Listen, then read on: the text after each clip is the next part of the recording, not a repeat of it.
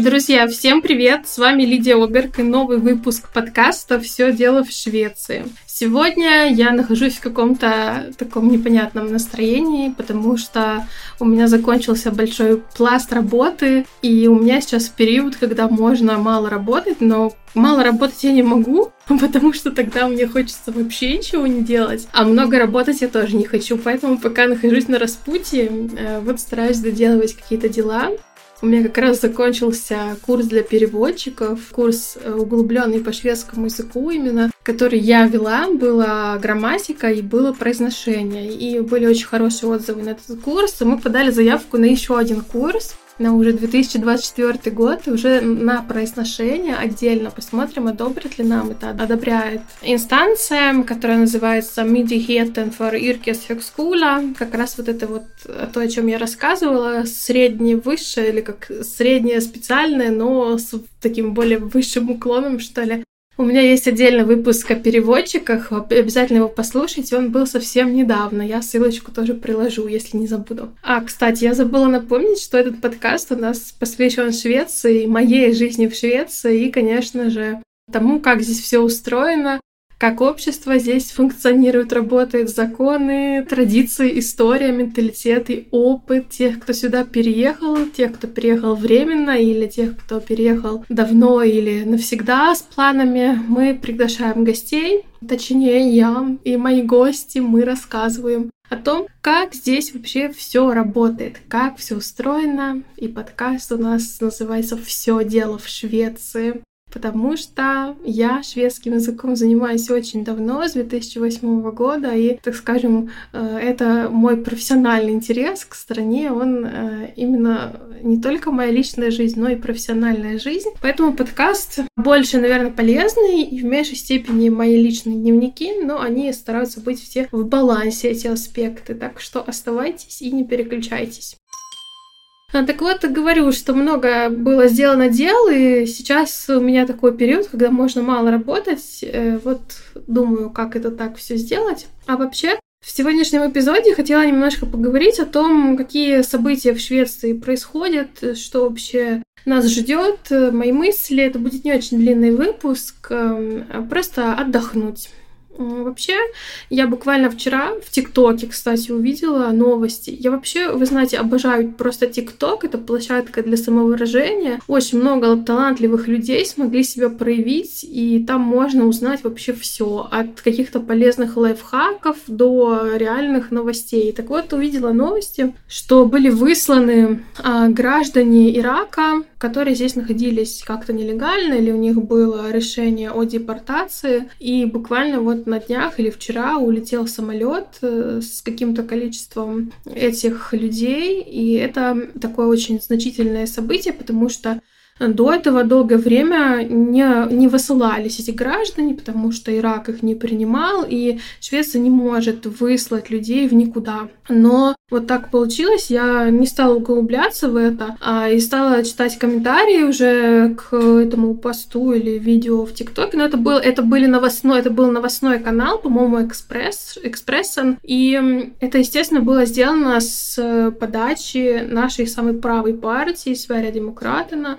которые говорили давно, что будут заниматься тем, чтобы сделать более строго иммиграционную политику у них такая цель, э, ну, так скажем, возродить Швецию, которая была. Ну, они так не говорят это, но они хотят, у них такой один из их лозунгов, то есть помогите сначала Швеции. Давайте сначала поможем сами себе, своей стране, своим гражданам, и когда у нас уже все будет хорошо, тогда мы будем помогать другим странам. Это касается и вопросов бедности, это касается и вопросов экологии, ну и вообще там внешней политики. Давайте сосредоточимся на, на том, что у нас происходит внутри в нашей стране. Но это очень многим импонирует. Я знаю, что за эту партию голосовали и те, кто сами сюда недавно переехали, буквально вот получили гражданство. У нас были выборы в Риксдаг, э, это наш парламент. И вот как раз у нас победил правый блок. У меня в Инстаграме, запрещенной в России соцсеть, есть очень хорошие закрепленные сторис, которые посвящены именно выборам. Что такое э, левый блок, что такое правый блок, э, почему сейчас для нас э, могут быть какие-то сложности в связи, в связи с тем, что выиграл правый блок. Для нас, именно для тех, кто приехали. Ну, у меня есть гражданство, я получила достаточно быстро его. А вот у тех, кто, например, здесь находится с временным видом на жительство, ну, не то чтобы есть какая-то опасность, но э, дело в том, что а, сейчас будут более строгими правила для получения постоянного вида на жительство и э, говорят о том, что к 2027 году ведут экзамен на знание языка и знание общества, культуры, истории Швеции для того, чтобы получить гражданство, но говорят, что не только для гражданства, и еще и для получения постоянного вида на жительство. У меня есть отдельные эпизоды, прокрутите немножко назад. Отдельно есть эпизод, который посвящен э, тому, как может выглядеть экзамен на знание шведского языка. Я там анализирую этот вопрос и рассуждаю, там привожу примеры. И есть еще выпуск э, относительно соглашения, которое было заключено э, в правом блоке э, о том, что они хотят провести расследование и назначить разные комиссии по изучению вопроса о том, как сделать более строгими правила получения, ну, как обычного вида на жительство, так и вида на жительство постоянного. Но мы уже сейчас все знаем, что для того, чтобы остаться в Швеции на постоянной основе, нужно иметь работу и определенную зарплату. И вот, э, возвращаясь к новостям, эм, Посмотрим, какие есть нововведения. Сейчас я буду уже читать с сайта миграционной службы, уже не из ТикТока, а уже непосредственно с сайта. Вот, э, смотрите, у нас были правила для получения вида на жительство по работе, или, можно сказать, рабочая виза, которые гласили, что нужно, чтобы тебя пригласил работодатель. Но мы говорим сейчас о том, чтобы пригласили граждан так называемых третьих стран, которые не входят в Евросоюз и в Европейское соглашение. Так вот, например, раньше э, нужно было, чтобы пригласил работодатель, чтобы у твоего работодателя были там специальные страховки, чтобы была зарплата определенная, я об этом скажу. Ну, там должны быть соблюдены некоторые правила, и работодатель подает заявление на то, что вот ко мне должен приехать сотрудник, миграционная рассматривает несколько месяцев, и можно уже переехать по работе. И э, переехав, можно перевести с собой свою семью. То есть, например, муж получает работу, в IT-компании какой-нибудь, с ним переезжают жена и дети. И потом, чтобы э, уже у этой жены тоже было в итоге через какое-то время постоянное разрешение, ей нужно тоже найти работу. Но это уже изменили достаточно давно, уже, наверное, два года сейчас будет. Допустим, чтобы при продлении дали э, постоянный вид на жительство. А вот сейчас изменились правила и для тех, кто сам переехал по работе, то есть не семья работающего, а и сам работающий. И вот здесь вот раньше были некоторые э, лазейки, например, если у кого-то есть в Швеции компания, которая работает, у которой соблюдены все правила, стандарты, можно было таким образом приглашать к себе сотрудников. Возможно, это кто-то, член вашей семьи какой-то, которого вы другим образом не можете перевести в Швецию. И вот можно, имея какую-то достаточно рентабельную компанию, потому что в Швеции платить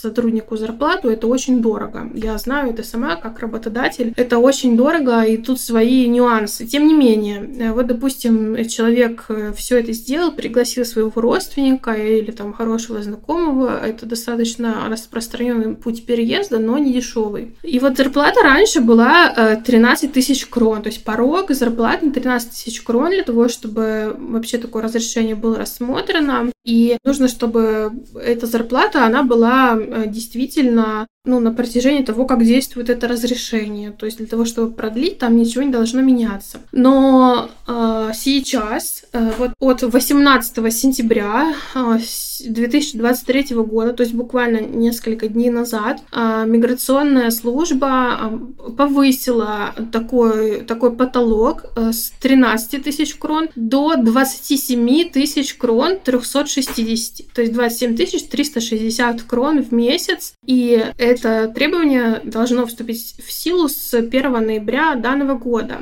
То есть они говорят, что около 10-20%, то есть между 10 и 20% тех, кто подает на э, рабочую визу, данное требование вот, с повышенным потолком не смогут выполнить. То есть автоматически срезается очень большой пласт людей, которые сюда могли бы потенциально переехать по старым правилам. И то же самое касается тех, кто сейчас работает, например, с зарплатой до 27 тысяч крон, то есть не обязательно у них 13, может быть у них зарплата 25, а уже с 1 ноября э, эта зарплата должна быть как минимум 27 360 для того, чтобы э, дальше документы данного человека могли потом рассматриваться, продлеваться.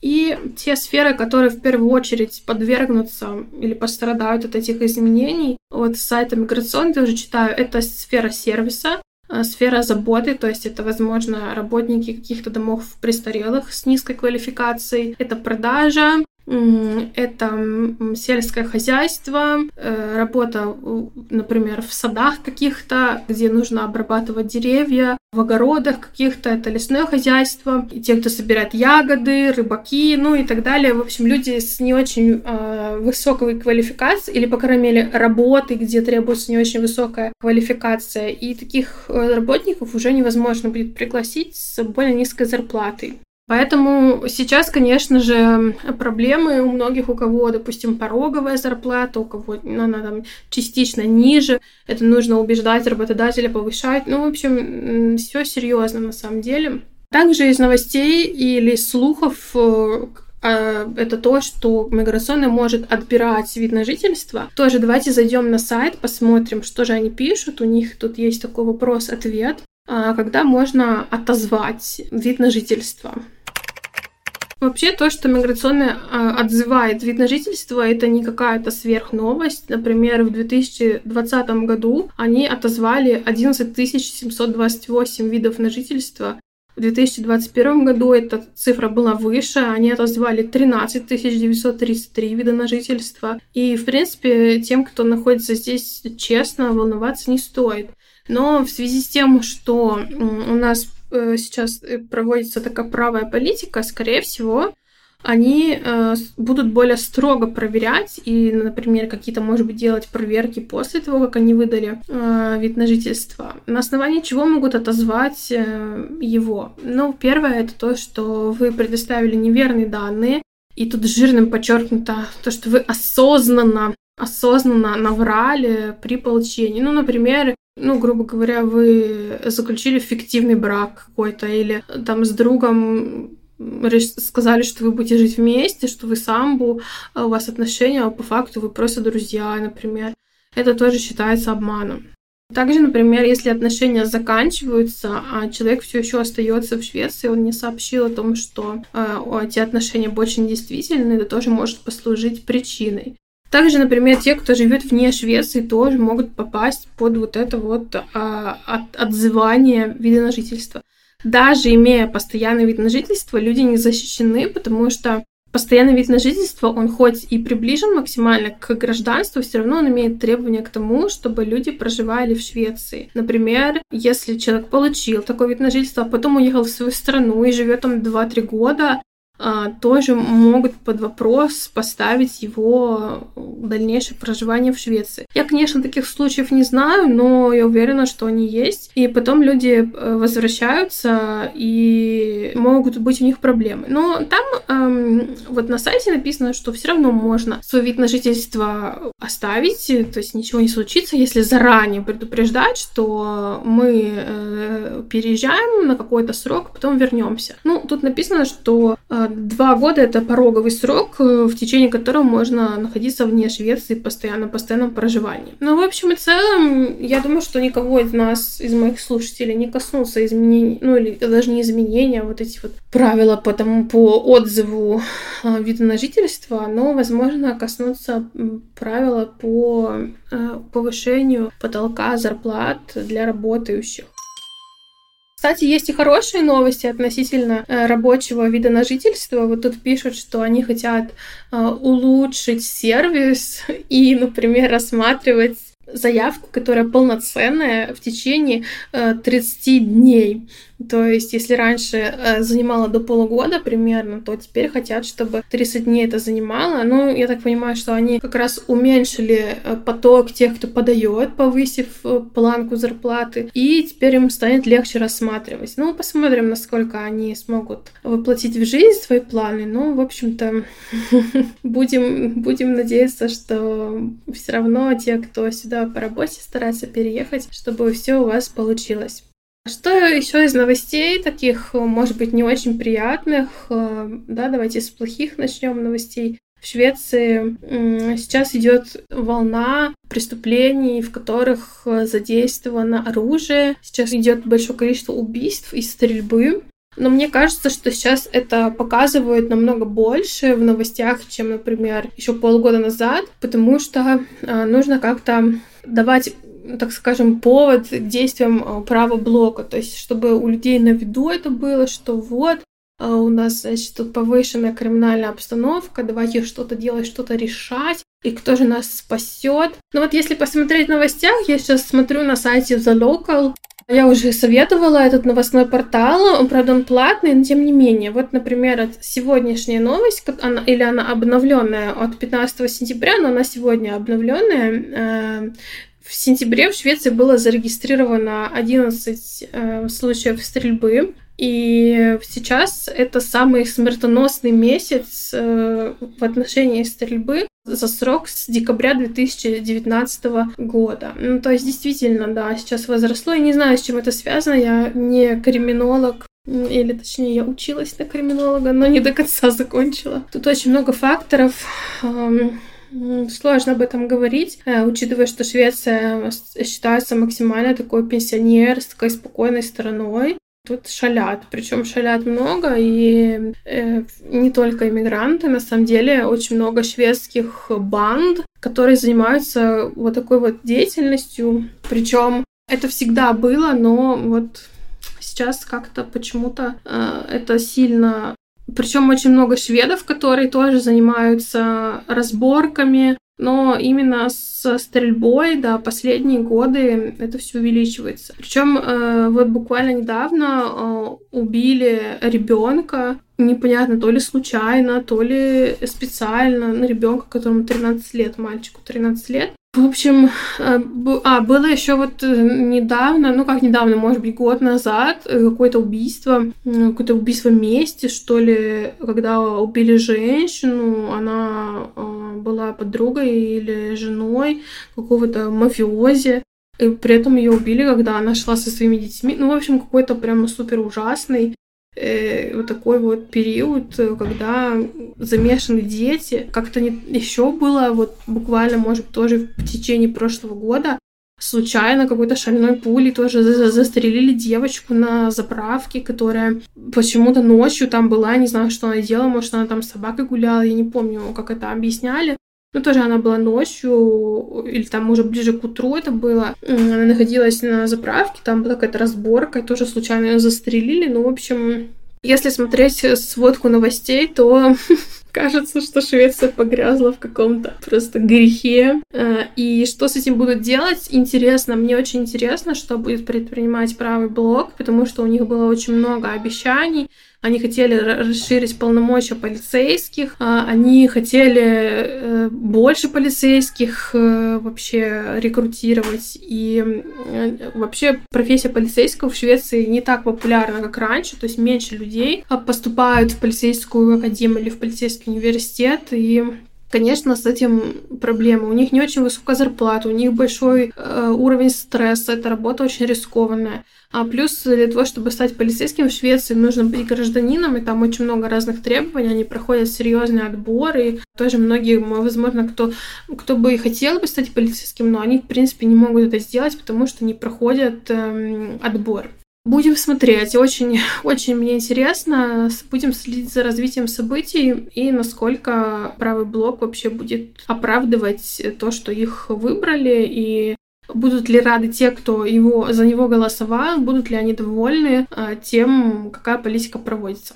А, в общем и целом, сейчас как-то нестабильно в Швеции, но если говорить о хороших новостях, то, например, министр финансов говорит, Швеция страна возможностей для иностранцев, даже несмотря на то, что сокращается финансирование таких организаций, как, например, АБФ. АБФ — это один из э, таких союзов по обучению, а, их несколько в Швеции, они называются Studia Förbund, они получают государственное финансирование на то, чтобы проводить какие-то образовательные курсы, и в том числе они часто проводили курсы для тех, кто не может учиться на SFI в силу того, что, например, у них нет персонального номера. Они могли обучаться в таких вот союзах. А вот сейчас это все срезает. Видите, какая идет тенденция. Но, друзья, все равно у нас очень много, вот по словам шведского министра финансов, у нас все хорошо.